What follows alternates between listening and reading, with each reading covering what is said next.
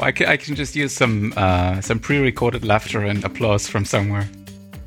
Give ourselves a clap before we even start recording the show. That's a sign of a great show coming. That works.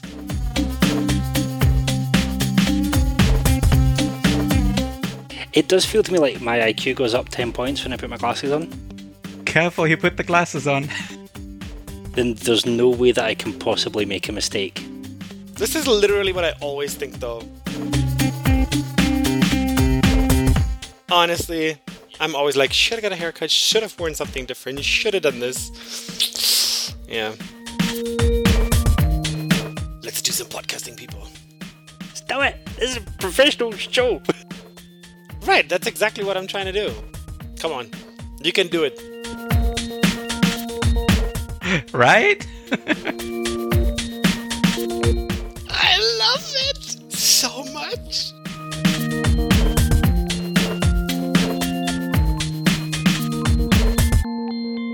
Welcome to Troublesome Terps, probably the best way to spend your time in the evening or in the car or in the gym and learn something amazing about interpreting. With me, of course, we have our amazing duo. First up, he's the man from Munich, the man who knows more about that new Berlin airport than is probably comfortable for a human being, Alexander Gansmeier. I also have the best currywurst tips if you ever get around to Tegel. Alex knows it. Alex shares my views. So hit us up if you ever if you're ever around.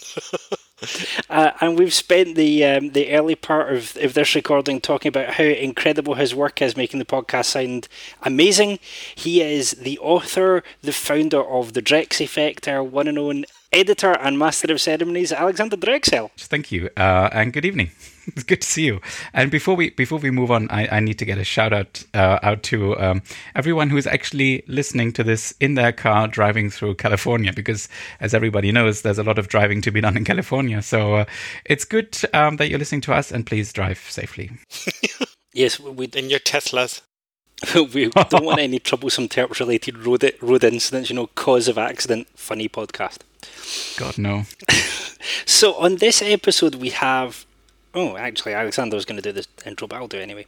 On this episode, we're, we're, coming to a subject which is dear to many interpreters' hearts. As you might have guessed, we are talking about interpreting in the EU institutions, and I have to say now that I think I've already reached my quota for making puns on why the European institutions are called institutions. so, in case you wondered, and in case any of this actually makes a final cut at all. Whereas on our research episode, it was like the two Alexes dogpiling onto me and trying to ask me difficult questions. On this episode, we're turning the tables on our resident un- unelected Eurocrat, Alexander. So I, I, get to be at the bottom of the pile. Then is that how it works? Yes, we, we, we get to cross-examine you and make you go through hustings, which always sounds like huskies to me. I don't know why. we get to ask you all the sorts of difficult questions that people will be asking MEP candidates at the moment the hard hitting facts. That's right. So we're gonna just lay it on you and and yeah, um, yeah hopefully get get something out of you. well, there's going to be something, yeah. Yeah. What one thing that really does surprise me is that there seems to be kind of like not quite Chinese walls, but there seems to be a, a, a separation between the interpreters who work in each of the institutions. Yeah, we'll get to that. Those who do the summit aren't necessarily those who do the Council of Ministers, and the number of times I've been told off by interpreters who work for the Commission for suggesting that they might actually end up going near Parliament at any stage. Yeah. It, it's kind of like you have your own tribes, and I think you also have two separate DGs, two separate Directorate Generals to manage interpreting in the European institutions. I have to get my yeah. terminology right. Um, as we've probably mentioned on earlier shows as well, um, there is a there is an interpreting service in the Commission. That's SCIC or DG Interpretation. That's where I work. There is one in the Parliament, which is currently called DG LINC, I think. Um, that rhymes. Nice. Uh, and there is a an interpreting service in the European Court of Justice, which is very specialized because you need uh, you basically need uh, a lot of legal training on top of your interpreting training to be sure, able to work sure. in those meetings. Um, the interesting thing, though, is that if you're a freelance interpreter and you're accredited to the for the European Union, you get to work for all three institutions, you know, in the same way, basically. Whereas the officials um, only get to work for one institution. There's an asterisk as well, but never mind. That's the easy bit. And sure, we'll get into that. we also have, uh, and we also have a strict separation between translators and interpreters because just given the nature of the work, um, there's no point in mixing and matching it. So interpreters interpret and translators translate. That's it. How much uh, communication is there between the translation sections and the interpreting sections? Because I imagine that your work could often overlap where, you know, a, a, term is coined by an interpreter that might not be there before, and then it has to go to terminology to be settled on what term you're going to use. And it would make sense to have some kind of communication between the translation and interpreting sections to actually get consistent quality from both. Is there any such communication? Um, yeah, there is, and I think it's there's there's more of that than there used to be in the past. I mean, I can only speak for the commission, but I suppose that it's sort of similar in the other institutions as well. So what happens is, for example, that um, um, we have joint training courses sometimes where we can both attend and you know you, you get to converse with them. We sometimes have joint events or joint conferences or you know interpreters will go to the to the big um, DGT, so DG Translation events. Uh, events. So, for example, the big conference that is always in the autumn, um, which is called Translating Europe, I think. So you attend each other's events, um, and of course, we work a lot with the documents that are translated by the translators because we we you know prefer preparing meetings in several languages, and for that we use the translations that are already available for a new directive or regulation, for example. Um, and in terms of terminology, I think it, it mostly works the way that we use the terminology that is done by terminologists and translators because they're real experts in terminology, unlike interpreters. Um, and of course, there's a certain amount of sort of ad hoc terminology, but that usually stays in the meeting.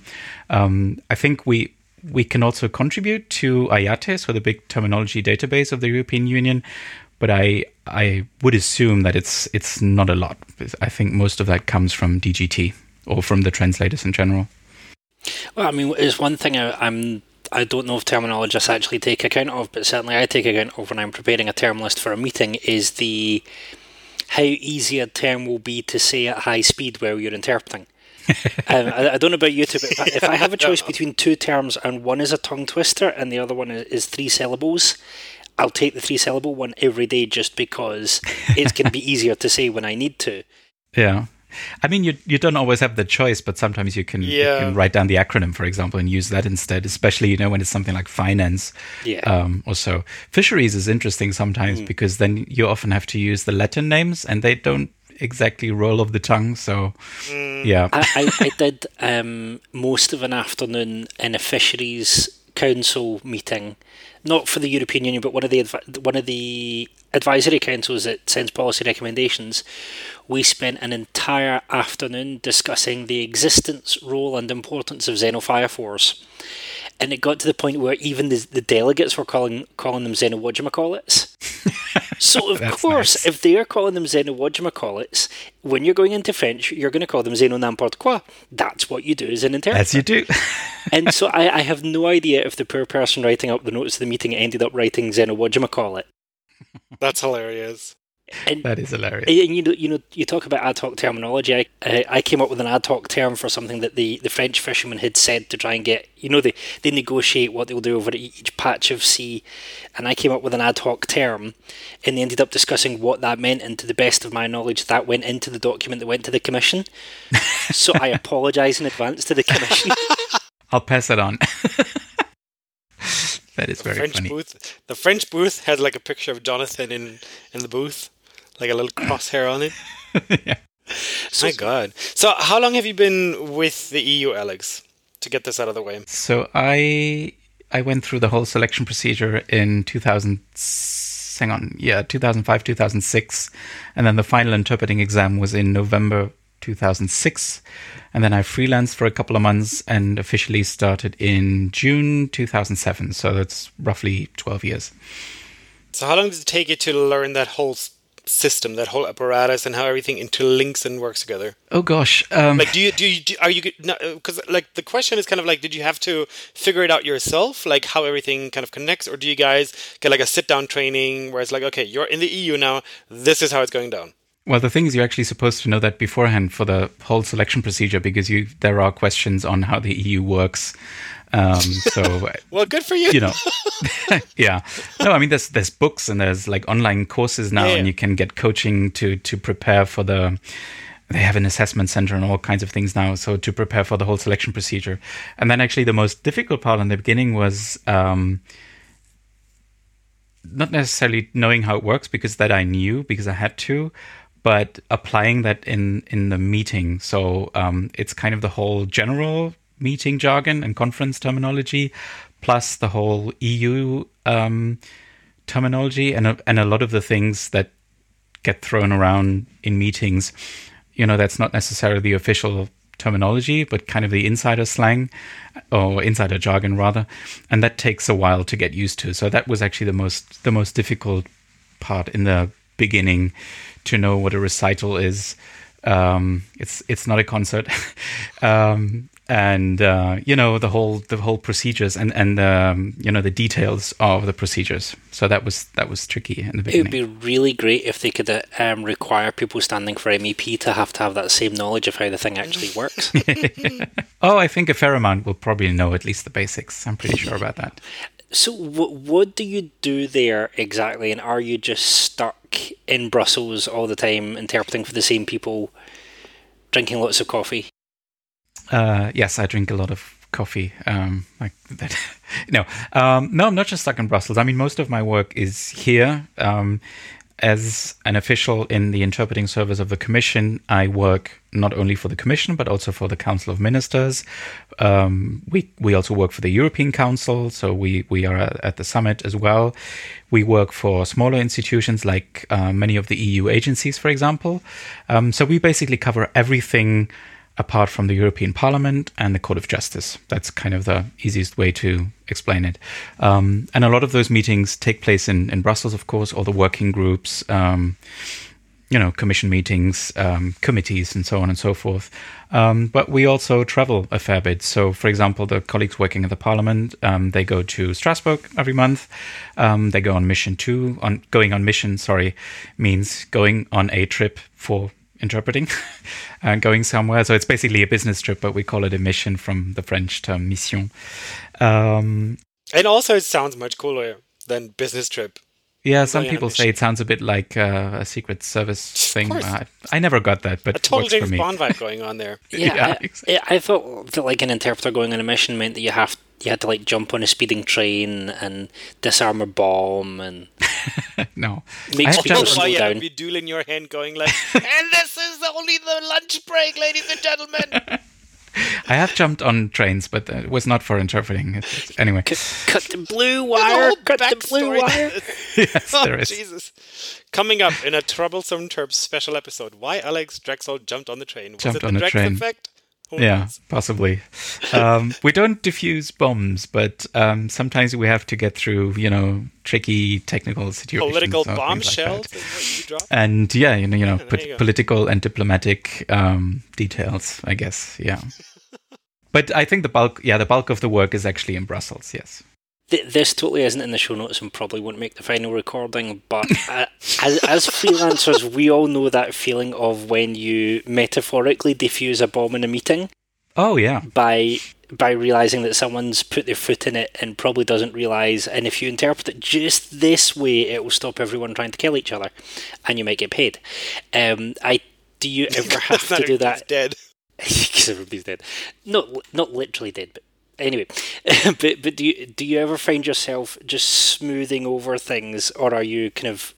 Because I know court interpreters are sworn to just say it as it's said. Yes. Yeah. Are you Um, in the same norms? N- no, not the same norms as as legal interpreters. But I mean, what does happen is just you know slips of the tongue, you know, getting a number wrong, and and those are things that you you might as well just correct, quote unquote, correct. Um, but the thing is that we mostly work with delegates who are very used to working in this sort of international context, working with other cultures. Um, so you don't really you don't really have these sort of incidents where you know people misunderstand each other or they misread um, each other and also mostly the discussions are very technical so it's really about you know legal stuff technical stuff it's not about something that you know would be the would be the stuff of a situ- situation that gets very heated. Um, mm. i mean it you know it does happen but most of the stuff is fairly routine you know negotiation or, or uh, explanations presentations. So there's um, since people are mostly very experienced with this there's actually there are very few situations where it gets really really tricky. I don't really recall any situation where that happened to be honest. Maybe it's then sort of it could be personal animosities or personally personal you know antipathy or something like that but it, it's very rare i think. Mm. so how's it work though? Because i mean especially in this day and age there's a lot of politicians who don't behave like normal politicians.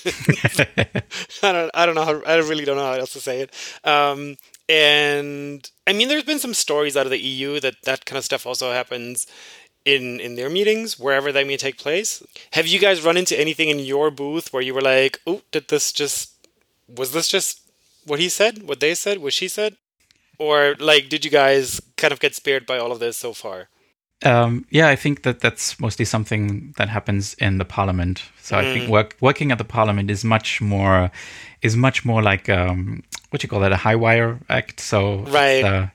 Uh, it can be really, really difficult. First of all, because you have these, you know, strong political personalities that sort of can clash in meetings, especially in the plenary with all the attention that it gets and the media mm. attention. And on top of that, you have the fact that um, the especially the plenary meetings are web streamed. A lot of other meetings are web streamed as well. So people will listen to the interpretation. People will pick up on things, um, and we don't really we don't really have that because we don't work with politicians that that much. We mostly work with, you know, experts in the mm. field of, I don't know, you know, environmental protection or fisheries, you know, discussing quotas maybe. So that could be heated, but it's usually fairly level headed, let's say. I like the high wire act though, because that I feel like that describes it kind of. But that's what it is, yeah. Yeah. Yeah. Because they also, I think also the, the interpreting is recorded. So if you go back and you you rewatch a a webcast of a plenary meeting, you can listen to the interpretation coming from all the booths. And you know, if you want to go through that with the fine tooth comb, stuff like that, and people do that occasionally. Okay, so this is really interesting, and uh, I might be kind of jumping ahead a couple of questions that we have. I don't really know, but um when you're i mean i don't know if you guys ever get recorded if you're on a mission or if you do like expert discussions or if that's kind of all like quote unquote off the record. Mm. but um, if the colleagues in the plenary session if they get recorded i mean when i get recorded and i'm sure jonathan is the same you get like an extra fee for the recording for the copyrights. But for you guys like you get a monthly wage and whatever you guys do in that monthly wage it's all covered. Um is yep. that is that kind of how it goes? So whether you're That's hundred percent how it goes, yeah. Yeah, so like does it it really doesn't matter what you do, whether you do like five days of plenary sessions, well this is probably not happening, but you know, whether you do five days of this or whether you're in Brussels for a whole month or whether you're actually three weeks on a mission, like you this is just it's all kind of covered in your standard thing, your brief, and you get that at the beginning of the month and then that's kind of off you go. It's yeah, so it's all covered as a it's all covered by your salary. So that's um, that covers what you do, and it also because we had an interesting discussion about that on Twitter the other day about um, the copyright that you have to your interpreting, and as a freelancer, you should you hopefully have a clause in your contract that covers that. If you don't, please include that. yeah, exactly. Because some clients try to sneak that in and just yes. just record, you know, for later, just in case we want to listen to anything. That, just for the minutes. We're not gonna. We're only yeah. actually gonna use it internally. Well, you know, exactly. And for us, that's just that's just covered. Yeah, yeah, um, and in terms of workload, I don't know. if That's maybe really getting into the weeds now. But um, in terms of workload, we don't get more money if we work more. We then get sort of compensation with free time. If we have a particularly stressful period, you know, then right. you'll get a half day off or stuff like that. So, but you don't get more money. And it's the same for freelancers. So if you work as a freelancer in the plenary, um, then for that day, you are also basically like an official or a, an employee of the institution, and that covers your copyright and, and everything else as well. So even for the freelancers, the same rules apply, not yeah. like you know, for all intents and purposes, you do the same work, and it's just the same as the person sitting next to you in the booth. Interesting. I mean, the, the, it's an interesting thing of having freelancers and staffers together um, yeah. Th- that always struck me as a really interesting decision because I can understand the excess capacity issue that you would have in, in something the size of, of, the EU, where you would have moments where you know demand exceeds supply.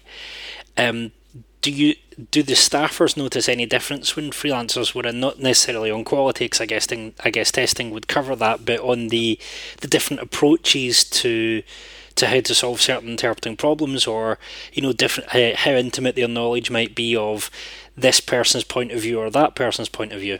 Oh, that's a good question. I mean, the work is exactly the same as you as you just said. Um, I'm not sure if there's a difference in approach to or a difference of, of interpreting strategies. I guess I, I don't think so.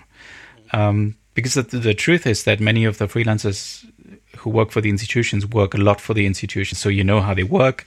And as you said, you know the the accreditation test covers covers that, so you you would be at the same sort of level of quality as a staffer. Yeah. Yeah, and then even I would just assume um, that if you are a freelancer seeking out work at the institutions, you'd be kind of inclined to those topics. You know, like you're interested, you're kind of keeping up with Politico.eu or whatever it is. No, like you know, I'm just saying, like you're you're you're interested in the subject matter, just like you.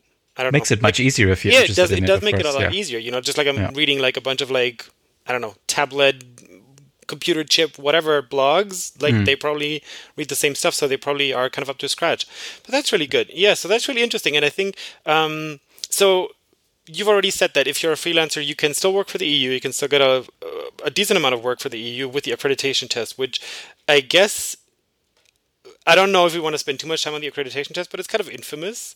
Like, uh, you know, yeah. it is it is sort of the stuff of interpreting legends and, and nightmares and nightmares. And yep. th- that is much more appropriate. Yeah. Um, so if you could just like give a really short rundown of, of what it entails, um, and then there's obviously also uh, an interpretation, like an actual interpretation part to it. Mm. Maybe just some details on that, like what they what they want to see from you there. Yeah, I mean that those are two different things, though. So if you want to become uh, a permanent official, you have to go through the whole sort of selection procedure with the European Personnel Selection Office, or EPSO in short, because we have an acronym for everything. Um, so that's of course is it, that of course is a much more convoluted procedure because uh, theoretically, at least, if you were to go through the whole procedure, you become uh, a permanent official as an interpreter basically you could always switch to another department in the commission. Um, so that's a very rigorous procedure where you have, um, you know, general knowledge, knowledge about the EU, uh, verbal reasoning, numerical reasoning, you know, sort of logical thinking, all the things that we're not very good at, or at least some of us. I will speak for myself I'm, that I'm not very good at. Um, and then at the end, you have the interpreting test. Whereas if you want to be accredited as a freelance interpreter, so you basically want to, the EU to become your sort of client, um, the then it's quote unquote just an accreditation test. So that focuses much more on testing your interpreting capabilities. So that's the that's the big difference basically. Um, and yeah, I mean, yeah, you said the the accreditation tests are a little bit infamous. That's true, but um, I think what many people don't realize is that the the accreditation test is actually a lot of work, i.e., also cost for the institutions because of course we have to make colleagues available from the respective languages to be on the jury. Sure. so to to prepare everything to select the people that we want to test to invite them. Um, speeches have to be written um, to be you know given to the candidates to interpret. Um, we have to book the room. You know all these these things cost a lot of time and money. So of course we want to make sure that um, people actually pass. you know, I mean, um, we we we run the accreditation test because we need new colleagues. We're not doing that for fun or to sort of you know put people down or, or criticize them, and that's what what maybe sometimes people don't realize all that much. So we we we, we really have an interest in in having new colleagues. So we want to make sure they can show that they know how to interpret. So we're not we're not right. trying to give them extra tough speeches to you know show how bad they are, stuff like that. So we have, I think, fairly normal speeches and doable speeches to make sure they can show, you know, their interpreting skills both in consecutive and simultaneous. So that's that's kind of the idea, and I think that's that's probably enough on the whole testing thing because you know the the the procedure changes from time to time and also the, the profile that we are looking for changes. So you know that's kind of in flux but it's all it's all on the website if you're interested in the in the details. And yeah. we have a lot of links here so we'll, we'll we do have a ton of links. in the show notes. Exactly. So if you're interested in that just look it up.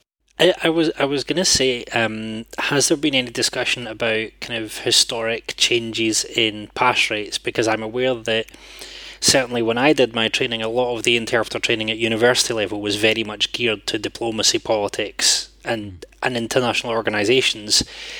It seems to me that there's uh, that that's still there, but in some universities they're kind of turning more towards private market face stuff, which, to my understanding, involves a slightly different set of interpreting skills. You know, you've still oh, yeah. basic interpreting, but there's something different that happens if you're at a demolition meeting or at a business negotiation that you don't really get in the EU. Has that affected pass rates at all?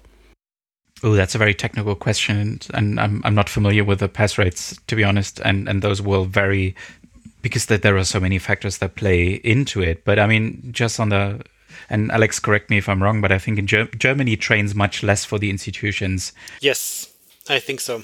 And the thing is also that um, the demand coming from the institutions was actually very, very important for those quote unquote smaller um, countries and for the interpreting training there. Because, for example, when the big um, the big enlargement happened in 2004, when when a lot of new countries joined, um, some of those countries didn't have any interpreter or really, you know, graduate level interpreter training.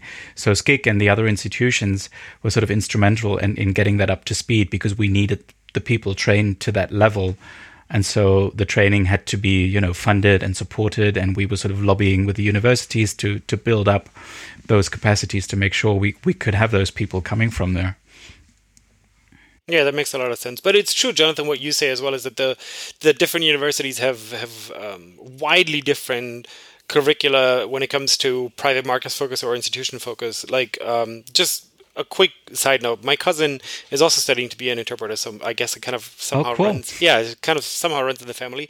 But she's living and studying in Vienna, and she said that Vienna is strictly focused on the institutional market, and um, it's also very theoretical up to a certain point, and they are strictly trained to be to be that to be um, institutional interpreters with C languages. They get to pick them, they get to learn them on top of everything else. Whereas with my training in the UK, the whole selling point of that course, for example, was we do not train for institutional interpreters. We train people to be um, private market mm. entrepreneurs, if you will so that was really the selling point. So That's yeah, the big difference, right? Yeah, yeah. And I think even within the private market training and the private market thinking, so my training was heavily institutional, uh, heavily international organisation, quite heavy politics, with a little bit on kind of um, technical meetings. Mm. Whereas my freelance practice, I've had the technical meetings. I've done a couple of EWCs, European Works Councils, for those who don't know them. It's EU adjacent work, yeah. um, but but I've also had um, commercial conferences where the the trend is far more towards you know yes be accurate if anyone can define what accuracy is um, but also we need you to sound as if not more convincing than the original speakers mm-hmm. so you know if, if you're doing a conference where people are trying to persuade people of how amazing their new technique is and you should come to our stand to hear more right you know the the, the underset thing being and get us into to do whatever it is that we do, then if the interpreter is technically brilliant but can't deliver a compelling public speaking for toffee, they shouldn't be there. Whereas there are some meetings where you don't really need any interpreting style, you just need to be able to deliver acronym after acronym after acronym and everything will be okay. Yeah. But that's also its own sort of art form because honestly, yeah. like as soon as interpreters hear acronyms just one after the other. It just kind of it's kind of like the same effect when you hear somebody rattling down like their annual balance sheet and you just hear like number after number and it just goes like oh my god numbers! Oh my god acronyms! What is going on? And then you just yeah. kind of uh, yeah. So uh, you know. The accounts talk Because talk, yeah. Yeah, which you know, like. But acronyms are sort of everywhere these days. No, it's many. They finance. Are. It's you know, they it's just really not are, just EU stuff. Yeah, that's true. But honestly, like with with finance and also like IT and you know a lot of those things and medicine and medical interpreting, like those acronyms oftentimes really stay the same. So I'm guessing with EU, you know, just look at GDPR. I'm sure like the acronym in every country is completely different, and so you have to like really be aware of the acronyms and how they kind of intersect um, around the continent. Whereas with I don't know mm. finance, like whatever It's always English. it, it usually always stays in English, yeah. So I don't. In IT, a Cat five cable is always might be a Cat cinq, but that just gets confusing in French. I was going to say so. Like the the the bête noir of many freelance interpreters is the dreaded budget talk. Uh, or the, the dreaded finance talk, do you ever have to do like eight hours or three days of budget meetings? Yes. yeah. So it, it, um, in the in the German booth, at least in the commission, we have a, a, a pool of sort of a subgroup of, of, people who specialize on sort of finance and budget. So I work in the budget committee quite a bit, and also in other finance heavy meetings. And yeah, those can be quite uh, taxing. See what I did there? Ah, can, can, you get away with because my escape clause is always the word roundabout or environ French? can you get away with that in the EU? You know, it, it's about a couple of billion euro, either a couple yeah. of million either way. yeah, but you see that, that I mean, unless you're working from French, the the the figures are usually not the huge problem because often you have a presentation or you know it's kind of a meeting document to go by. Um, but it's it's really also the, the budget terminology and you know how, how the whole thing works and and all the you know budget cycles, which is often even more difficult than the than the figures. I Wasn't the Belgium French anyways like nonante or something? there, are, there are a few tiny differences. So much better yeah. than French French. I, am going to lose about a thousand listeners now. yes. But so Alex, because we already covered the um, the freelancers starting work for the EU. Now, you as a staffer, as a full time staffer for the EU, yep. would you be able to take on any freelance work? Like if I said I have this amazing automotive conference in Brussels, Alex, are you free? You can. No, I'm not free. All right. No, I, I have only one master, and that's the European Commission. and we'll just leave it at that. yeah, oh, no, I mean it's it's there's really not much more to say. It's a, yeah. it's a no, and that's it. No, I, I can't do any freelance interpreting so, side. So, say for example, I mean, there, there's two questions leading off of that, but the first one is, say for example, the EU were to implode and disappear in a, mist somewhere. How many uh, would, would your would your let's just say it rather than how many would your average staff colleague thrust into the, the welcoming bowels of the private market, would they be comfortable there? Or would they look for, is there another institution that I can go for and get the same kind of interpreting environment? Mm, that's a good question. I don't know, um, to be honest. I mean, that's that's probably a question that you have to ask each and every of the 500 or so of us, and I think you you get a lot of different different answers. I think we we have a lot of we have a lot of colleagues who are very passionate about interpreting and really really love the job. So they might they might go somewhere else um, to be able to keep interpreting. And others um, would probably appreciate staying in the institution and doing something else there because there's plenty of you know very interesting jobs in the commission or in the parliament say so you'll get a lot of different replies and to be frankly if you're asking me i, I don't know I, w- I would have to i would have to think about it but I, I think that is the question: is that we're so I'm I'm bagging this drum at the moment about how interpreting is interpreting, no matter where you do it, who who you do it for, which setting you're in. But a lot of people, even amongst interpreters, we have seem to have different personalities that are attracted to different environments. Um, and also, I think different people's family situations as well. So you get might get some people who say, you know, um, my other half w- wouldn't survive, wouldn't want to try to survive for five minutes in a city that has as many interpreters as Brussels does. you Imagine know, that, the noise level. It's not that bad, you know. you don't really see them in the street, you know. It's not just like hear who has an interpreter. you just take up all the coffee shops at the end of every day. Oh, um, oh, there's a lot of other people there as well, you know. the the other question that comes off of the whole idea, whole idea of you know you have one master is um, what's the process for work allocation, and do you ever have the right to say, okay, this meeting's come in um, for the sake of my conscience or for the sake of whatever? I would not feel comfortable doing that. Please, can I be reallocated? That is a really good question, and I have so many follow-up questions. Yeah, I'm just going to explain how it works, and I'll, I'll, I'll keep thinking in the back of my head about the whole conscience thing. Um, yeah, I mean, it's it's it's a well, it's it's a big machine that we're working in. So what happens is that when a commission directorate general or a, a, council working group decides to have a meeting, and many of those meetings happen on a regular basis anyway. So there's a lot of, again, a lot of routine and repetition in there. But yeah, we have um, we have uh, departments or units rather um, in the service that sort of uh, accept these requests for meetings. And we have an IT system where all of that is managed, so where you can capture sort of the size of the meeting, the languages that are required, where it takes place, and all of that. Um, and of course, uh, usually the demand is much higher than the supply, both the supply of interpreters and also the supply of available meeting rooms. Um, so there has to be a what we call arbitrage, so a, a decision process, uh, a waiting process um, that needs to take place where you decide which meeting can go ahead with which languages in which room basically. And there's a little bit of flexibility because you know maybe there you take away the polish booth and there you add an, uh, a dutch booth or something. So um, there's a little bit of, of wiggle room there. But um, once that happens then we basically have two different teams um, one team is called the planning unit and the planning unit is always in charge for the current week basically because there's a lot of changes also sort of during the week um, meetings get cancelled, uh, meetings get shortened from a full day to a half day, or the other way around, they get prolonged from a half day to full day, um, that kind of thing. So they take care of that and they take care of the ongoing week and making sure all the interpreters are where they're supposed to be.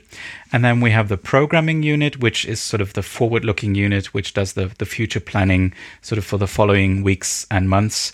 Um, so once the well, to simplify things, once the meeting is in the system, then you try to find the interpreters that you have available, and maybe you have to book a few freelancers to fill a few holes that have popped up here and there. You you reserve the meeting rooms and all of that. Um, yeah, and then then you as an interpreter you get slotted in somewhere, you know, which is one of the reasons that um, some interpreters would never really want to do that or wouldn't wouldn't want to do this exclusively because I mean you have very little you have very little agency is a big word, but you have very little influence. Um, in the end, uh, most of it is determined by your language combination, obviously. So you'll get you'll get put into the meetings where you make sense with the languages that you can provide. Um, so commission meetings typically have a smaller number of languages, um, whereas the council, of course, has a, a, bigger need, a wider need for for languages. So yeah, and in terms of turning down, I would say not really. I mean that's that's I mean as as a freelancer you can always influence the number of days that you get hired by the institution. So usually you you offer a certain amount of days and then you get you get booked for a certain number of days, but once you're booked for the day, you have no influence on what kind of meeting that is. So oh. you know, um, oh, you, wow. you don't see the meeting. You you just get let's say the 15th of May um, and then that could be a fisheries meeting or the budget committee or a public consultation on topic X. It could be whatever. Um, and also that, you know, because there can always be last minute changes. So you can only, you get booked for a day. You don't necessarily get booked for a specific meeting unless you have maybe a very, very specific language combination or something, but uh, not usually. Um, and as a, as an official, no, you, you don't really get to say no. I mean, I'm a bit hard pressed to come up with a meeting that would sort of clash with my conscience. I'm not really sure. That's part of the deal of being an official. So it's kind of then you're you've got this trade off between financial stability and knowing that next week you're going to have interpreting work and next year you're going to have a salary, but in return for that you give up. And I think agency is probably the right word here. The the agency that freelancers have that you know if if a a job, an assignment comes in, we can look at it and go, for whatever reason, we can say no, whether it's we don't feel we have the expertise on that, which I don't think would be an EU issue, or whether it's um, I've seen the list of speakers at that meeting and I don't feel that I can interpret fairly for that speaker, or this topic is something that I fundamentally yeah. don't agree with. So you get the stability in return for giving up your agency, whereas we get less stability but in return for more agency. Yeah, I mean, you don't give it up, but you know, but um, yeah, your your your sort of possibilities to to shape or influence that is uh, quite limited, shall we say? I mean, I, I, it's because it's um, as you said, if you said give up your agency, it sounds a bit like you don't even think about things anymore. You're just you know taking orders. That's not what I mean, but I mean. Um, yeah, there's there's just there's just very little flexibility due to the nature of the whole system and how it works. I also like when you said earlier, and it's kind of it's not directly related to that, but you said earlier that you only serve one master, and everybody always says to me, "Oh, it's so great that you're a freelance interpreter. You have all the freedom in the world." I'm like, "No, I don't." it's true. Every yeah. every I mean, you know, like you serve one master. Every client is my master. Like I serve so many different clients. So in a in a way, like we have the agency, but then do we really, you know, all that much? So it, it's, it's, just kind of, different. Yeah, it's different. Yeah, it's yeah. kind of same, same, but different one of my favorite, one of my favorite things. Yeah. I, I would I would say also those of us who build interpreting teams, there's this weird trade-off that happens. I don't know if you find this, Alex, where if you're building a team, on the one hand, everyone looks to you because you're building the team, but on the other hand, you're serving the team because you have to ensure that the the rates are right, you have to ensure the conditions are right, you have to ensure the equipment's right, and so you have pressures from both sides. You have a client totally. who wants a quote of a certain amount, and you have interpreters who and you would love to give them more, and you're kind of where you, you're actually everyone's servant rather than anyone's master. Yeah, a hundred percent. I fully one hundred percent agree to that. Yeah. But we have a, a, similar concept. So what we have is the the head of team. So in every meeting there will be a head of team, and of course, you know, if I'm head of team, I don't get to pick the interpreters that are on the meeting, but I'm basically um, not really their boss, but I'm I'm more of their advocate in a way. So I have to make sure, for example, that the the meeting president sort of sticks to the rules that exist. So you know there needs to be a lunch break of a certain time, and um, the morning session can only be four hours maximum, that kind of thing. So I have to make sure that the working conditions are respected. I have to make sure that all the colleagues get their documents in the booth um, and that kind of thing. So yeah just it's it's a little it's not exactly the same thing as a consultant interpreter, but the idea is similar. So this brings up a very interesting point because you know they always say interpreting is a flat profession, and to a certain extent that's true in the freelance market. Um, do you guys in the institutions do you guys have any way of kind of advancing up the ladder, the like the career ladder? Like you know is is becoming the I don't know the chef d'équipe the organizing interpreter person in charge? Like, is that kind of what everybody aspires to, or like, is that basically a rotating system? Everybody gets to do it at one point. How does that work? Yeah, I mean, the whole head of team thing is not really, uh, it's not really something to. Uh, uh, it's to not aspire to. yeah, no, no, that's not what I mean. It's not, Who it's wants not to a distinction or like a like an award or something. You know, it's just right. something that that comes with the job. So you know, it, you can be there for two, no, maybe not two weeks, but uh, because the the planning unit will know, you know, this is a a very junior colleague, so we won't we won't bother him with this task, and so you'll you'll you'll pick a more experienced colleague. Um, just for practical reasons. But right. no, overall, is it is quite flat because you know I have colleagues who have been doing this for thirty or maybe even longer years, and they do the same meetings that I do. So um, because there are so many meetings, and th- there isn't really a lot of hierarchy. I mean, some meetings are more prestigious than others. You know, I mean, of course, it's nice to be working, you know, at the at the summit at the European Council or for the for the weekly meeting of the commissioners. You know, but um, apart from that, there, there isn't really that much difference. I mean, okay. which is something that I like, but you know, it, it can yeah. be frustrating to others because some people really like, you know, having this sort of this career path in front of them, and um, the only thing that change basically is the salary over time.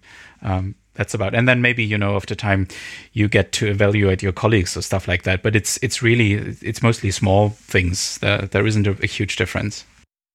And i think this is kind of what both attracts people to interpreting and puts them off is that you know you can be doing I don't know about Germany but in the UK market you can be doing a prestigious meeting from the Scottish Parliament one day and you know three days later you could be in a muddy field with your welly boots on doing some truck stuff um, I, would imagine you don't get the same range of you know mud to cultural summits, but do you get that range of you know some meetings are really prestigious and you know the the press are all there, and the next time you're in a, a small room off, off a co- corridor somewhere trying to help people in fisheries decide on quote you know it's you go from the sublime to the ridiculous at all. Oh, I get mud all right. so, um, I mean that's that's kind of specific for my case because um, I have active English, so I, I work um, German English English German, and that means that I get to go on mission um, quite often in Germany and Austria for inspection trips, for example. So that that will be um, commission inspectors um, inspecting, you know, accounts, books, records, that kind of thing. But it can also happen that you have like a, a food and veterinary inspection for, you know, animal welfare or plant protection, and then you really go, you know, into the action, as it were. So I, I have actually been walking around in fields measuring parcels. I have been to slaughterhouses and looking at hy- hygiene and stuff like that. So, but that's rather unusual. most most of it really happens in these fairly hygienic meeting rooms. What is it about the EU and slaughterhouse? I was talking to an EU translator not so long ago who said that he was building a de facto specialism in slaughterhouses. It's like 50% of EU work about killing things. No, no, it's not about killing things. It's it's um, yeah, it's just about enforcing the rules that are in place for reasons like BSE and you know all that kind of jazz. So, what does a typical day look like? Is it the equivalent of you know having a nine to five office job? Pretty much. no, I mean, um, yeah. That, as I said a couple of times now, there's there's a fair amount of routine involved because you know I get my program for the week um, I know where to go, and most of the meetings have a sort of a structure. So they usually start in the morning, then you go on for a couple of hours, you have a lunch break, then in the afternoon you go on for a couple of more hours, and uh, and that's about it. So um, yeah, it's it's almost like an office job to some extent.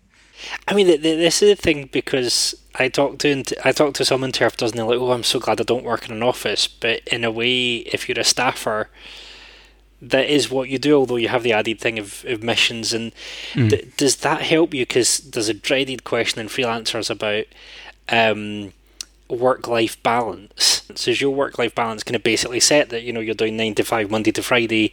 You know you've got every weekend off. You don't have to worry too much about accounts or invoicing or, or anything like that. You just have to worry about editing podcasts. Now the work life balance is an interesting issue because. Um, due to the stability that I have, I think that that helps me in getting sort of the work life balance right. On the other hand, you know, when you when you travel, I mean that just means that you're away from your family. Sometimes for uh, sometimes just one day or two days. Sometimes it's like Sunday to Friday when it's one of these longer um, missions. And as I said, I mean there's there's not much that you can do about it. It it just comes it just comes with um, with the job, and also um, you have actually very little flexibility. So simple things like getting a, a dentist's appointment mm. can be very difficult because I usually try to get that in, you know, uh, either very early in the morning or maybe kind of around lunchtime, so as to avoid that it eats too much into the actual booth time. Because you know, I can say to our planning team, okay, I, I have a dentist appointment at that day at that time, but um, if it means that I have to leave, you know, in the middle of the morning and just leave my coll- colleagues hanging to some extent, right. that's just not great. So you're trying to avoid that as much as possible. And also, you never, you know, you never really know how long a meeting, um, a meeting will last. You know, it, it's it might be scheduled until six thirty, and then sometimes you're done at four, sometimes you're done at three, but sometimes it takes like six thirty, and sometimes you have like a late evening meeting, and there's very little that you can do about that. So. Um, yeah, uh, this I, okay. So I don't. I mean, I know this from the European Patent Office in Munich. A lot of colleagues in Munich work for the European Patent Office. Also, a lot of people from outside of Germany come in to the European Patent Office, and they have the exact same thing. Like sometimes they get in and they they know that the um, day starts at ten, and they have no idea how long it goes. Sometimes they're out by eleven because nobody showed up, and then the next day they're out by nine p.m. So that's really that's really interesting. How did they make up for that? Because I know there's a huge deal about um, not interpreting for too long because you know it's, it's actually bad for you.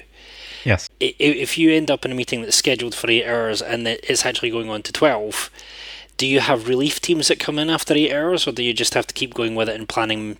Probably mm. they'll make up for it later.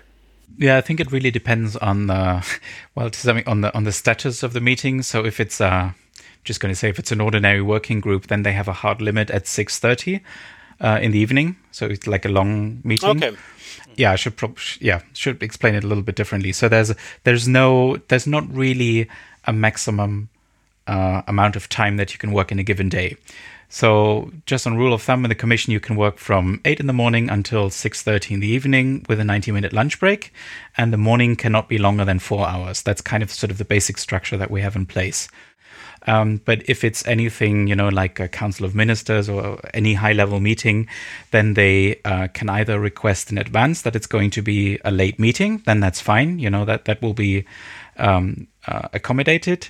Um, and if it's sort of a last minute thing, then of course, you know, if it's a if it's a council of ministers, then there will be a, a replacement team standing by to take over at six um, thirty. Let's say it really kind of depends um, on the the status of the meeting and whether you know it in advance. Um, yeah. Does I mean, you, you you're almost as reliant on the goodwill. Uh, you know, if if you've got a family, you're almost as reliant on the goodwill of your family as we are. Totally. Oh, sure. Um, yeah. But but for different reasons. Yeah. exactly. Yeah, although for you guys, I think most most jobs involve travel, right? At least to some extent. I mean, it, it depends. Um, most of my career has been spent kind of Edinburgh, Glasgow, a few jobs up in Aberdeen and Inverness, where Edinburgh, Glasgow are fine. I'm usually home by dinner or at least by bedtime. Hmm. Uh, Aberdeen, Inverness, it's an overnight. Anything further than that is an overnight. But because the market up here, no one's getting 300 days a year in Scotland mm. that I'm aware of. So there's big gaps between. That would jobs. be a lot of days anyway. yeah, but you know, I, am not even sure how many of my colleagues who mostly work in Scotland are getting probably more than 100 even if mm. that uh, maybe some aren't even getting any more than 30 or, or whatever and so there can be big gaps between them in fact all of the interpreters that i know who are not kind of institution registered are all interpreter and and a lot of us mm. will choose jobs that you know you're interpreter and and so for, for some people they'll they'll do an and that gives them steady hours. So they might be interpreter and lecturer where they know roughly where the hours are going to fit or they're interpreter and translator. And so people I think tend to go for work life balance that way that their and job is one that allows them to have more work life balance so that when they are interpreting you know they, they've built up that goodwill Mm. But even something as simple as, you know, if you're a staffer at the EU, getting an Amazon package delivered, if you're single, would be a nightmare. Because like hardly well, anyone give you times, and if you if they do give you times, you get it's like it's between eight, 8 a.m. and six p.m. It's like yeah, thanks. but that's the same for everyone who has a job oh, that yeah. involves going to yeah. an office or a factory, you know, and, and you know, just pick it up at the post office on the weekend or something. we, we have like some of our kind of um, um, petrol stations now have like Amazon lockers mm. that you can have it delivered to and, and, go and get it there.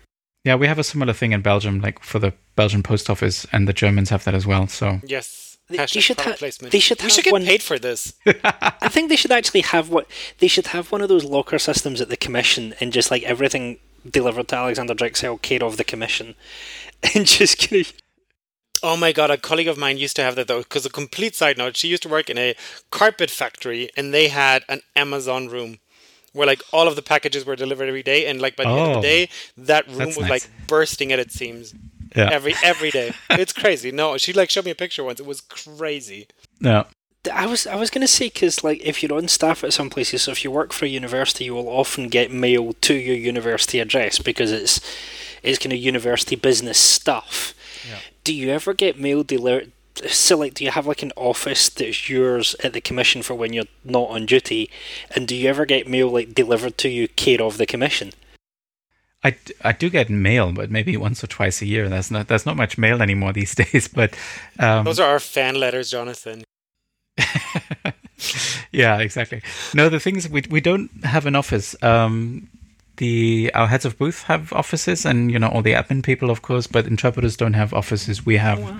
sort of common rooms. So it's usually for uh, two or three different booths or language units put together. So there's a couple of computers. If you need to do any sort of office admin work you can do that there if you want to. And we have mailboxes and that's about it. And maybe maybe a nice uh, a nice plant or something not a nice uh, plant it's just uh, a plant And let me guess, a really nice coffee machine. Yeah. Nope, nope. There's no coffee what? machine.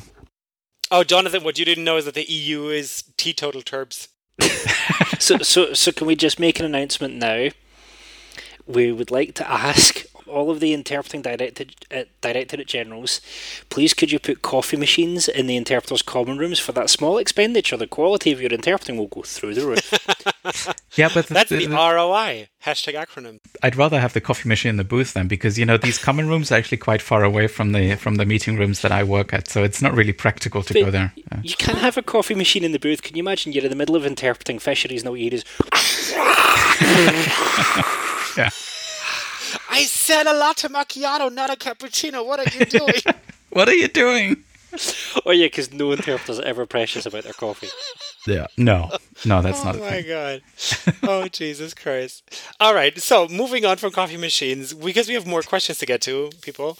Um, so obviously the EU has, um, I believe, 24 languages at the moment that are being interpreted in and out of give or yeah. take? Uh, the 24th is uh, Irish, so there's not, not a lot of interpreting in and out of Irish, but it does exist. 23 and a half. All right. Um, so when I was a, a, a young interpreter, oh. even, an oh. even younger interpreter, I should say. Oh. Um, that was a time. Time was. yeah, yeah, yeah. It was a long time ago. I can still remember. Um, but I was basically told to not even bother applying to the European Union unless I had at least two um, working languages besides my native language, and to not even bother if it, the language combination was any combination of German, English, and French because everybody did that. So I know that obviously you have a lot of other languages going on as well. Um, tons, tons, guys. Yeah, you didn't tons. know. Alex has like countless numbers of languages. Like eleven dozen C languages. Yeah. He even um, speaks Dothraki. I don't even like Game of Thrones, but that's another can, discussion. Yeah. So yeah, let's not even get into that. But can I just say really quickly, if, uh, a quick side note? I saw uh, an interview with the CEO of Duolingo yesterday on oh. CNBC, and he was saying that more people learn Klingon from Star Trek and Dothraki from Game of Thrones than learn Gaelic. Ah, that's unfortunate. Should be the other way around. Yeah, I didn't really know what to make of that, but I thought it was a very interesting side note. So here's the random fact of the day for you guys. Yeah. Um, but so the question is, how did you go about learning all these languages? Because I'm sure you didn't come in there with your R- Romanian and Dothraki fluent. So how did that uh, work? Well, let's just leave the Dothraki aside for a while. But I actually did come in. I actually did come in with all the languages that I have right now. Um, but cut, um, break, rewind. no, no. But if if you're interested in in how the language learning works, um, yes. yeah, I mean, people of course add new languages while they you know while they are on on staff um, and there are basically two different ways so one is you can just follow a, a language course an internal language course in SCIC or in the commission uh, certainly for the sort of bigger languages um, like you know italian spanish german english french Dutch, and so on. Um, and another another possibility is that you um, get a what we call a training voucher. So you get a, a, fixed amount of money, like a budget, and you organize your own training. So you can get a private teacher, you can take classes, you know, um, do a, a, Skype coaching, that kind of thing on on your own time. Um, and then there are also um, possibilities to go abroad. You know, to to go to the country uh, where you study the language for a while and and just you know be in the country, and maybe go to the university, um, follow a few lectures, that kind of thing. So there's a system in place to help people add new languages um, because you know especially the big languages like German, English, French, Italian, Spanish are always in demand and they're not going to go away. And to some extent, also this you know quote unquote smaller languages. So there is a a system in place for language learning and also for um, for for other training courses on the actual topics. So we regularly have training courses on I don't know budget terminology, how agriculture works, what the latest development latest develop latest developments in fisheries are, you know, uh, new topics that come in, like maybe in the field of environment or transport. So, yeah. Um, and usually those training courses happen in what we call slow periods. So, when there are fewer meetings than usual and people are, you know, easier to take out, as we say, take out of the program uh, and be. There's a funny thing in our internal, in, in our sort of scheduling system um, when you have a, a day of leave or, you know, something where you where you're not in the booth, um, it says uh, not available for programming or indisponible pour la programmation, which is kind of funny. Yeah, there you go. So you are all androids. I was wondering yeah. about that. Yeah, the Terminator is real. Do you have it's like true. space on your weekly or monthly schedule that's set aside for you to keep, you know, adding a language or learning more, or is it just, you know, they wait until you're not as in demand and then you can learn stuff at that point?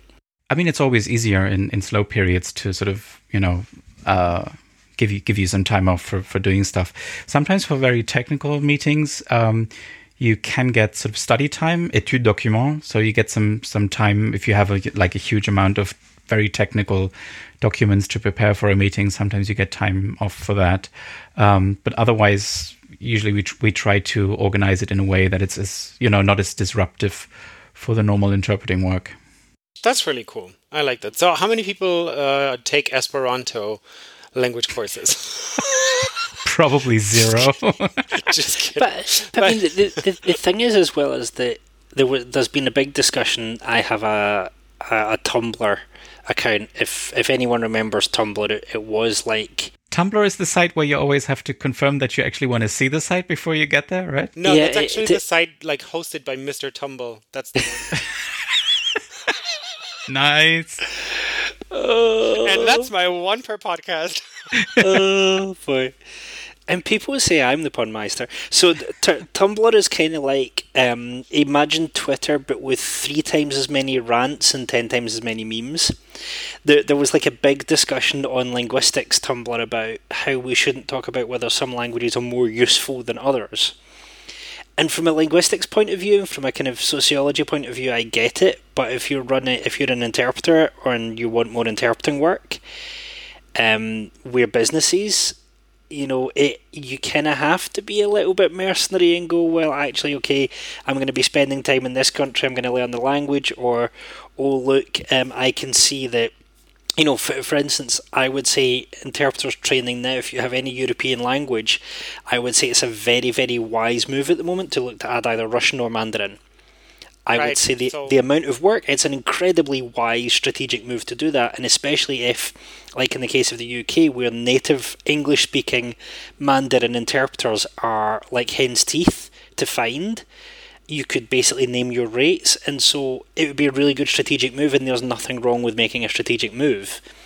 Um, do people in the commit do, do interpreters in the commission look ahead and go, okay, I, I foresee there might be a lot of work in, or are there some languages that aren't the big ones that are still deemed more useful? Uh, hmm. I think the whole sort of looking ahead is is probably done by our administration. So because they know what kind of demands come in in terms of languages for meetings, so they would determine on you know what's sort of coming down the pike. But i mean there's a lot of fluctuation of course in terms of demand for individual languages and that's discussed every year at the SCIC universities conference. So if you're interested in that you can go back and watch the recording from a couple of weeks uh, a couple of months ago um, and see what that's like. Um, there's one thing however where you have a lot of um, predictability which is the the rotating council presidency. So as you know um, every six months there's a new member state that takes over the helm in the council of ministers and sort of takes over the presidency of the European Union to some extent. And of course, there will then be a higher demand for that language. So at the moment, it's Romania. So there's a, to some extent, a higher demand for interpreting with Romanian. Uh, next up is Finland, for example. So there will be much more Finnish than usual, that kind of thing. And of course, you you know now the following presidencies for uh, I don't know, I think at least five years or so. So for the interpreting services, they will already know to plan in advance in terms of you know booking freelancers, making sure maybe to train a few more people with that language if it's uh, again quote unquote smaller language. But at the same time, that question also came up when we did the, the, the London Met event, Alex, because I remember one of the students was asking if they should mm. learn a language because they feel it's strategic. And I get what you're saying, Jonathan, about the Chinese and the Arabic because it's actually very forward looking and that's literally somewhere down the line that that comes in super hard and heavy. But you know, I, I remember I, I think it was one of the students was asking uh, about English. I actually don't remember particularly who asked what, but I I'll don't. Have to go back listen to that. Yeah, exactly. like if you if you want to know what I'm talking about, go back and listen to the episode. It's not going to be linked in the description box below, but it's going to be on our website. Um, yeah. And I remember that we were saying you shouldn't learn a language out of strategic considerations because you need to kind of everybody needs to have access to the language in the first place. Like if it's just a language that you're learning because of a potential financial gain, that's probably not really going to go well because you're not really in it mm, properly to win it. In it to win it.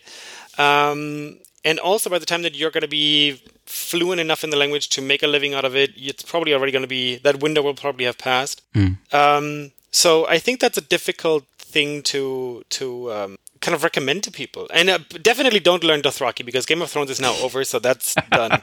it's it's done. Yeah. Uh, yeah. Yeah, I think it's kind of difficult. I mean, when I Romanian is, is probably a good example in my case. So I started learning Romanian just out of interest and out of curiosity in maybe 2002 or so.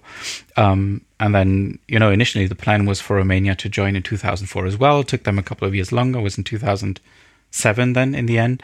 But I mean, it was kind of foreseeable that there would be demand for interpreters with Romanian, not only Romanian A, but also Romanian B and C, so, or C in my case. So um, since I already was in a Romanian course, it kind of makes sen- made sense to sort of you know take it up a notch, double down, intense, yeah. yeah. double down on it exactly. Um, but overall, yeah, I have I have problems with sort of recommending languages or making strategic choices um, because I think it's becoming increasingly difficult.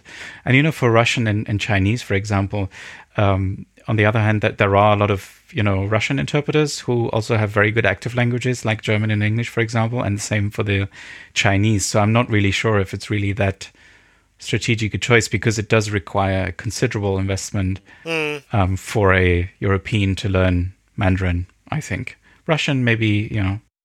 I, I think it's a really interesting one because you know the the ideal is always to learn the language because you're passionate about it and the realism is that a lot of interpreters could get passionate about just about any language.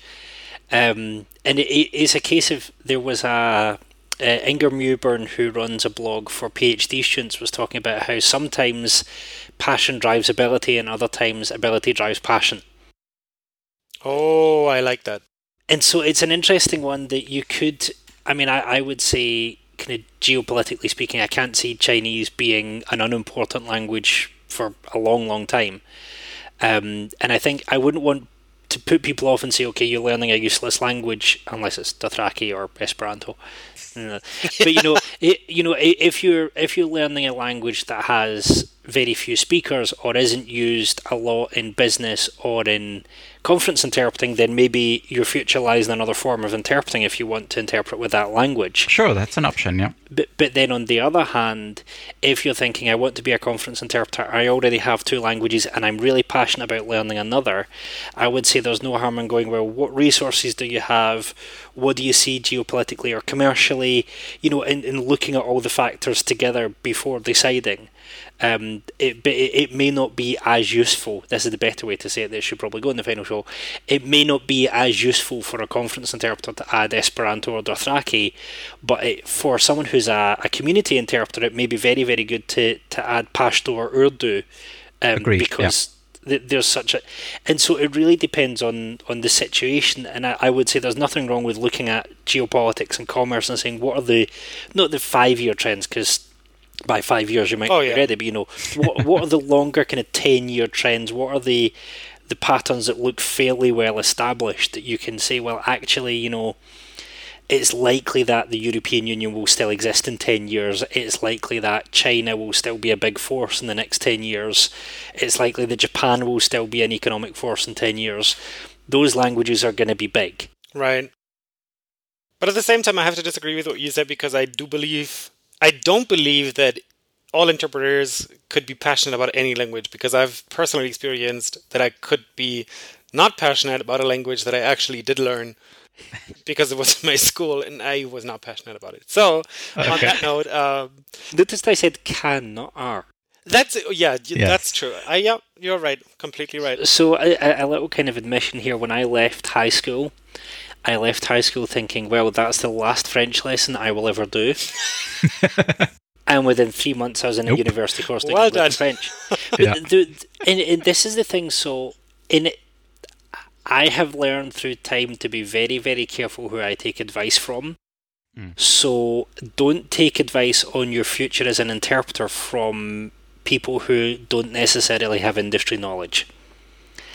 I nearly stopped trying to be an interpreter because I listened to two people who had zero knowledge of the industry who told me something that was true, you know, when I was in first year in high school, but wasn't true by the time I'd finished. Mm. Yeah, so don't listen to other people. Do listen to us as well. Only oh God, listen no, to please don't. On a monthly don't basis, I mean, do listen to every episode. Is what yeah. we mean. oh, course. just, just yeah. yes. But going going back to, to Jonathan's French yeah. lessons, Alex, how do you ah. keep your general skills sharp ah. besides uh. languages? Wasn't that an elegant segue into our next question? No, it wasn't. totally. Oh. Totally non-obvious. Um, yeah. How do we keep uh, keep our skills? Well, we have training, as I said. Um, so we we have, especially during so, sort of during the summer when there's less going on, we have a lot of training courses um, for um, well both terminology, also for um, for yeah topics as i said. So you know these evergreen topics like fisheries but also new stuff that that keeps popping up for you know when we expect sort of new commission proposals um, then we get we get briefings for that as well. Um, we also have what else do we have? We have uh, training for technology stuff. So i do a lot of that. I um, so I have tablet training courses um, this summer. For uh, for example, we have new ones. Which you host which I host. Yes, you should say that you don't have tablet training courses. You yes, hold tablet I, training hold tablet training. training courses. Yeah, but I just just in, in uh, as a way of saying that this is available to colleagues right. working um, in SCIC. We'll link um, that in um, the description below. Yeah. Oh, um, what else? Yeah, and, and, in terms of in, in terms of sort of interpreting skills, stuff like that, um, you can of course do your own sort of yeah, deliberate practice, I guess. So not necessarily just working in the booth, but that's more, uh, I think, an individual responsibility.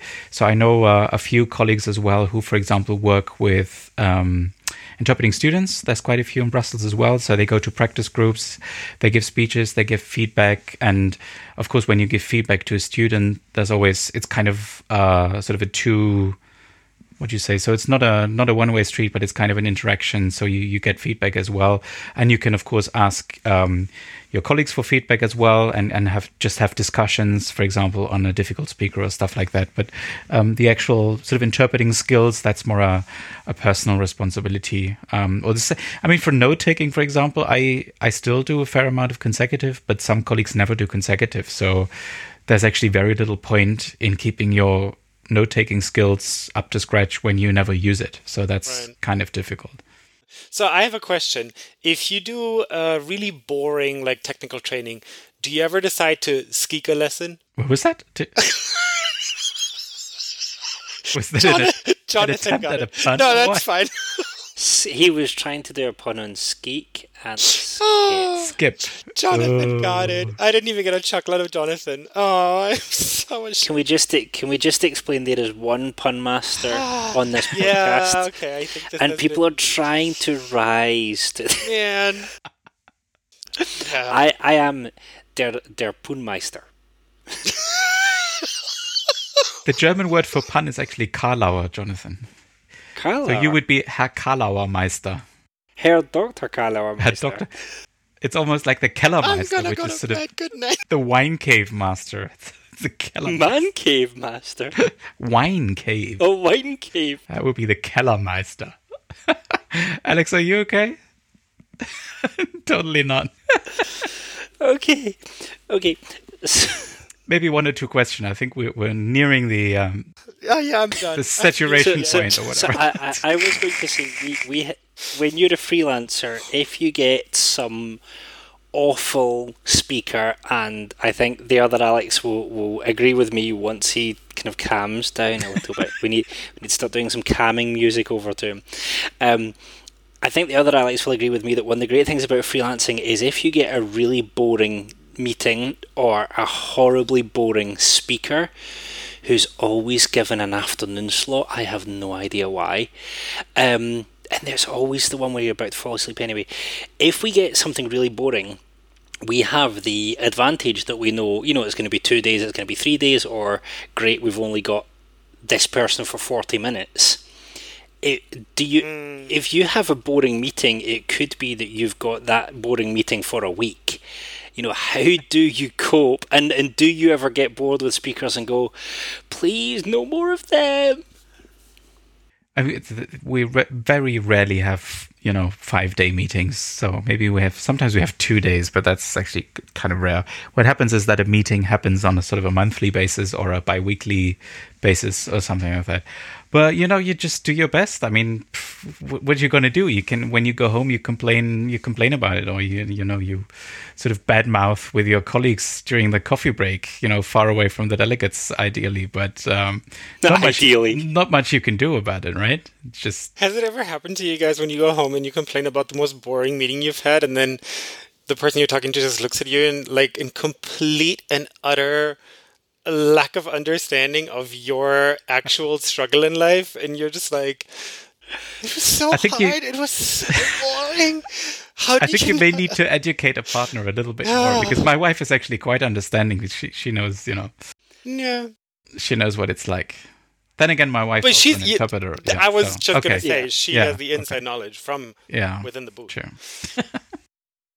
so I have the bonus of the great thing is, is all my kids are young, and there's no better de-stress than when you come up. So I had one meeting in, in London where the last cut so the, the last two speakers were great because one one of the last speakers was on a topic that as a Scottish interpreter I do all the time so I mm. could have done his speech for him and the very last speaker apart from the chair's closing address was on the de facto specialist subject of my booth mate so we'd finished on a great day but during the speaker before the two easy ones was the definition of boring and the definition of difficult. is fine when they're boring and easy, but when they're boring and hard, that's annoying. That's so I, I, mix, yeah. I, I came back from that, that meeting. I got must have got home quite late, and I came back from that meeting and to realise that like you know I think there was still like one child to go to sleep or something. It must not be that like so still a child to go to sleep. I think when you get home and you still have young children to deal with, you don't feel like ranting anymore because your brain just locks into dad mode and and everything just melts away. And if you've had a stressful day, the best thing I've found is to lie on the carpet on your front and just let your kids walk all over you. yeah. I, I don't need relaxation therapy. I just need to lie on the carpet and let my kids storm yeah. all over me. Although, the, at least my son, he's, he's almost a teenager now, so that's getting a little bit difficult. With the deep tissue massage, Alex. Don't be it's so, very be, deep yeah, tissue. Don't be like that. that that's a trip. No, but I mean, it's a it's a fair point. I mean, you yeah. Sometimes when you get home, you know, you maybe you you get a f- you get a few minutes to sort of decompress and sort of switch modes, and then it's back to bedtime routine or dinner or whatever, and yeah, then you just put it aside, yeah, and then usually no, once I, you I get back, relate. like I feel yeah, you can way, like when I come home and then about it and then James is here, and like we uncork a nice bottle of wine, and we just lay on the carpet and look at it. It's like the same. Yeah. yeah. okay. Okay. Can, can I can I just say, Alex G, you've just volunteered for bedtime. With a bottle of wine?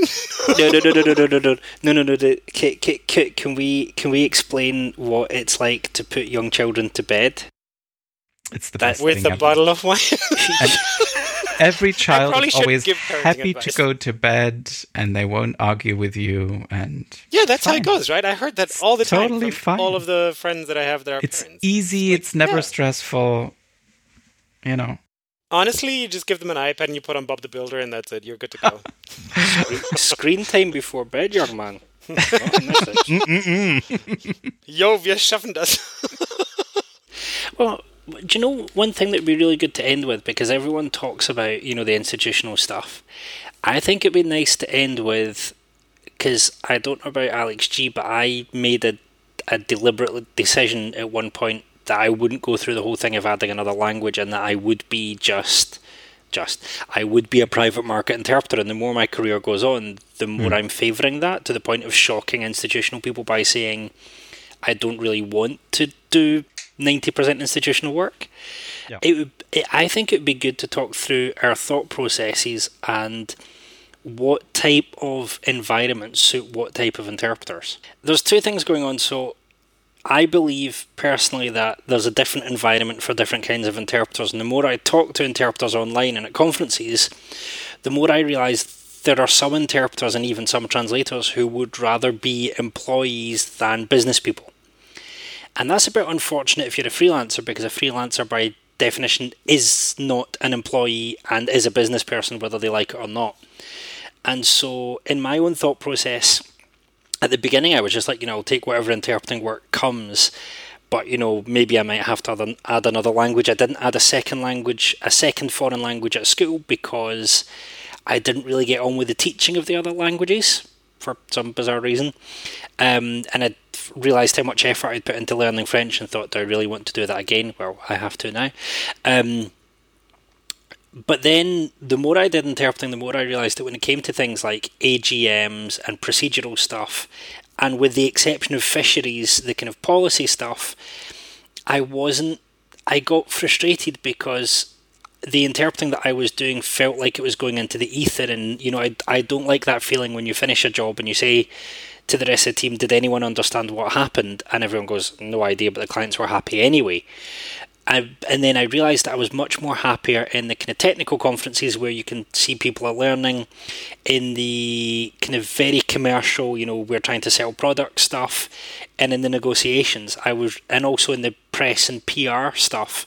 So although you know if, if work comes, I'm not going to say no if it's an AGM or an EWC. The work that I'm trying to win at the moment is the leadership stuff, the the commercial stuff, the PR stuff, the sales stuff, because that's where I feel that my skills are best used and it's the jobs that I enjoy most. And so there are some interpreters who, you know, I met an entire inter- kind of consultant, interpreting consultancy recently who specialises in EWCs. And so maybe I think there's maybe slightly different temperaments or slightly different backgrounds or passions with different interpreters that draw them to, you know, some interpreters love a good EWC. I would love rather have a press conference. Mm. I mean, let's leave aside whether there is such a thing as a good EWC. That's a whole other question. But you know, I wouldn't know. So, some interpreters love a good AGM.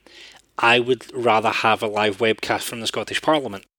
Um, and so maybe do, would you to say that, that there is a kind of temperament thing going on that interpreters' favourite jobs tend to align with their temperament, or is it just you know um, passion follows skill? You know, they, they start doing a job and they realise, well, I'm getting a lot of um, AGMs for toiletries companies. So actually, I really enjoy that because that's what I'm getting.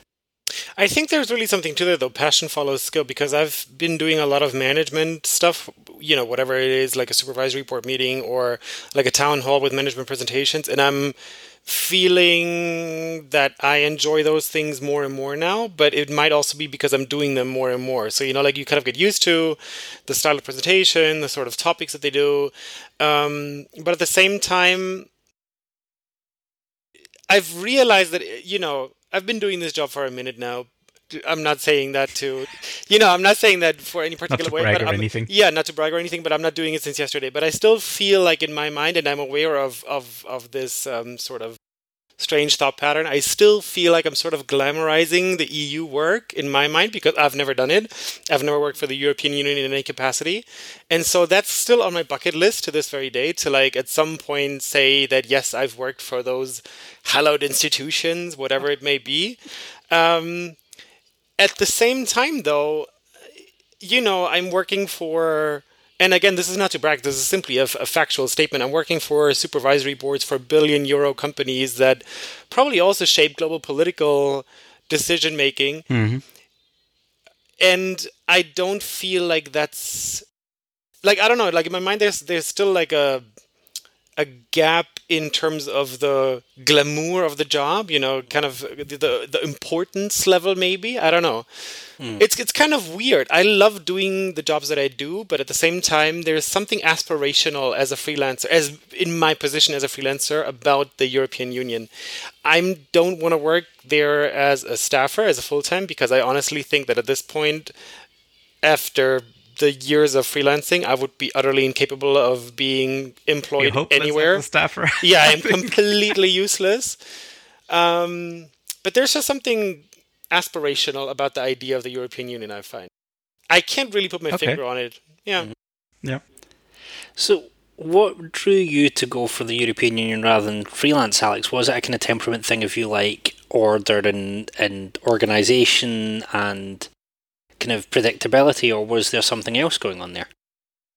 Um, to be honest, I've never really thought about it all that much, but I think Um, I think it wasn't the stability and the order and, and the sort of structure because I didn't really know about that back then. Um, I think I did glamorize as well quite a bit um, because at the university where I trained in Leipzig back in the day, we didn't have a lot of contact with the European institutions. In fact, almost none whatsoever. Um, so it was very far away and seemed sort of mythical almost. Um, I think for me, it was really yeah, I, I, was always very much in favor of the European cause, if you want to call it that, or the European project, and the whole idea of you know countries giving away some of their sovereignty or pooling it rather to you know to improve things just in general. So I think it was really just that, and I, I may have done something that is not interpreting in the EU as well, simply because I'm I'm convinced of the whole thing being a good idea, you know, just to put it in very simple terms. Um, but then, I mean, just the way that I got into interpreting, um, it just turned out in the end to be a good thing because I didn't really, you know, I didn't really want to become a conference interpreter because I had seen it in a movie or something. I, I was just, you know, I was good at languages and that that was about it. And I sort of happened into happened to uh, to move into interpreting, and it's quite similar with the European institutions. I think it it just seemed like a good idea. Um, and I tried it, and it turned out to be something that I really enjoyed. So I think that's that's what happened.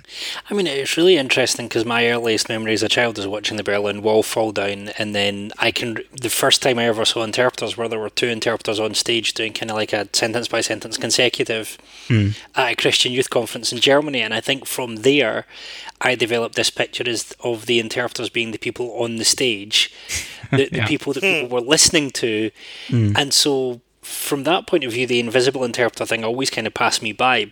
And that now that I'm working more in, in commercial stuff, and you know, you always talk to the client over coffee breaks and stuff. I, I, I would. I remember talking to you once about you know the relationship between the interpreters and the institutions and the people you're interpreting for, and you seem to be suggesting that it was quite distant. Um, I would find that hard because as a freelancer, you know, we have coffee breaks with them, we have lunch breaks with them. You know, the, the likelihood is, in fact, I, I see no problem with the interpreter going up going up up at coffee break and saying, you know, um, you're talking about such and such. Could you explain what the such and such does? You know, because mm. there, there's always going to be something come up that wasn't in your prep. But I don't believe you can do that. You know, with the commission, you, can, can you go up and, and kind of catch someone at coffee break and say, could you explain to me this thing, or could you go through what you were meaning by that again? Well, you probably wouldn't do that during a council of ministers or a, you know the weekly meeting of the commissioners. But if it's a normal working group, um, yeah, that would be fine. Oh, I think um, we do we do in fact sometimes go you know go in and you know if there's a sort of a very specific question or a, yeah, I think it's it's a bit different if it's one of those sort of ritualized uh, sort of regular events in Brussels. Maybe not so much, but certainly if you have more of a one-off conference where where you actually have coffee breaks um, that kind of thing, then it's much easier to get in, in, in direct contact with delegates. And there are some differences as well between, again, uh, the quote unquote bigger and smaller languages because, um, for example, the, the Maltese colleagues or the Estonian colleagues, there's a much higher probability that they n- actually know the people who are the delegates because maybe they studied together or, you know, they've worked together in some other ca- uh, capacity. So, um, yeah, so there's there's maybe a, an even more direct contact, but um, it's not frowned upon to talk to delegates. And in fact, sometimes delegates will even come to the booth and you know just say hello and you know thank you for your work. I was just curious to see what the booth looks like, that kind of thing. It ha- doesn't happen every day, but it does it does happen. So there's yeah, it's much more relaxed now, I think. And also at the same time, I think you know, especially in these kind of managerial settings that I was talking about earlier, like it's very frowned upon to go out there and ask the people about anything. Mm. Really? Okay. Yeah, like you could not just go up to the CEO and ask them about, oh, by the way, how does this car work? like, what's the yeah, steering wheel? You know what I mean? Like, you can't just do that. And often, and oftentimes, yeah. even we are we are completely um, separate from them. Like sometimes we're actually a floor below the meeting because of security reasons. Mm. Like sometimes, I don't yeah. know you, you know we're just completely removed from them for confidentiality reasons security reasons so you know there's literally no way to get to them and we are very close in proximity but very remote in terms of accessibility so that's, that's a good way of summarizing it i think yeah yeah That, Thank you. Really, that, that, that, that's really interesting because I think apart from maybe one AGM that I did where because of timings things weren't possible, but we would still have quite good contact with the, the meeting organisers. But pretty much every meeting that I've done, it's been a case of um, you know, we will have coffee with the delegates. Occasionally, uh, you know, there's one or two meetings where at lunchtime you'll make sure you're not too near the delegates so they don't lean over and go, can you interpret over lunch? but, you know, apart from that, you know, it's not necessarily, you know, what does this card do, but there, there might be some thing that's that's arisen that you want to clarify or you want to check. And uh, certainly, my experience, the clients have actually really appreciated that we care enough to to want to ask them questions about, you know, how you develop this or what the relationship between this and that is. Hmm. Um, they, they seem to take it as a compliment rather than as a, oh, that weren't you prepared. That's true. Yeah, but I actually find that the, the I'm just trying to like think about the last few um, conferences that I was doing, and I was and I actually think that for me it's kind of the opposite. That I had like a handful of meetings where I could get to the clients and just like talk to them. You know, just like we had the same lunch area, we had the same thing. Um, and for example, like any AGM that you were just saying, like any AGM that I was doing, we're completely removed from them. Like they don't even see us. They don't even know where we are.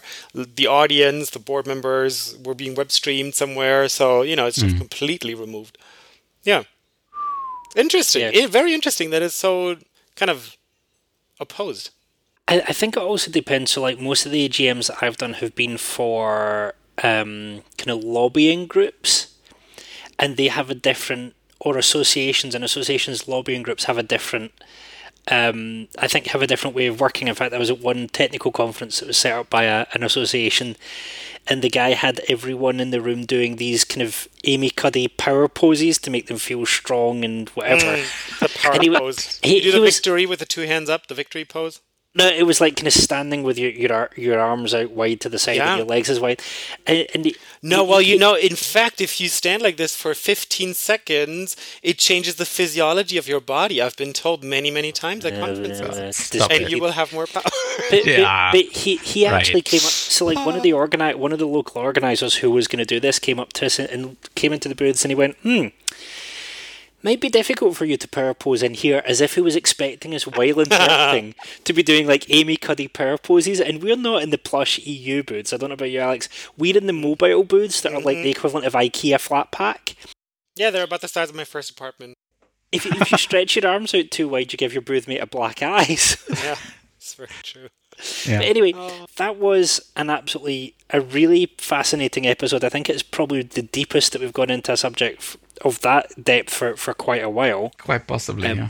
I, I found it absolutely fascinating, and I'm yeah. really glad that there's more to institutional interpreting than having to be institutionalized, uh, and and doing oh, lots of. That was did it again. One per episode. uh, and, and doing lots of um, doing lots of tests. I'd heard so many scare stories about the EU accreditation test that it did sound like, you know, they made people go over, you know, like army style assault courses and interview them about their parents' history and are you a member of any dangerous political organizations? Well, I can I can just say that it's been great to get those questions from you because it's you know it's always nice to be able to reflect on what you do every day and just sort of see it from a often completely different perspective. So that's that's been uh, that's been nice. Thank you it hasn't persuaded me to join the EU, but it was it was a lot of fun. it has persuaded me to, to try and get myself invited to like Translating Europe Forum or um, the SCIC Universities Forum. If anyone's listening, I'm I'm always open to free travel.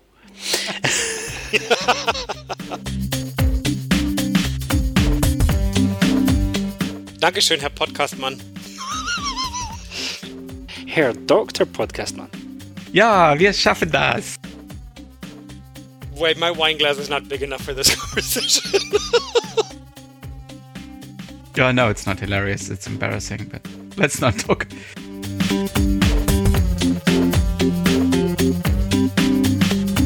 Well, there's two Germans here, so, you know, what do you expect? Yeah, let's talk about the Wurst. This is the German. This is the first episode I've ever recorded. Oh, I like that.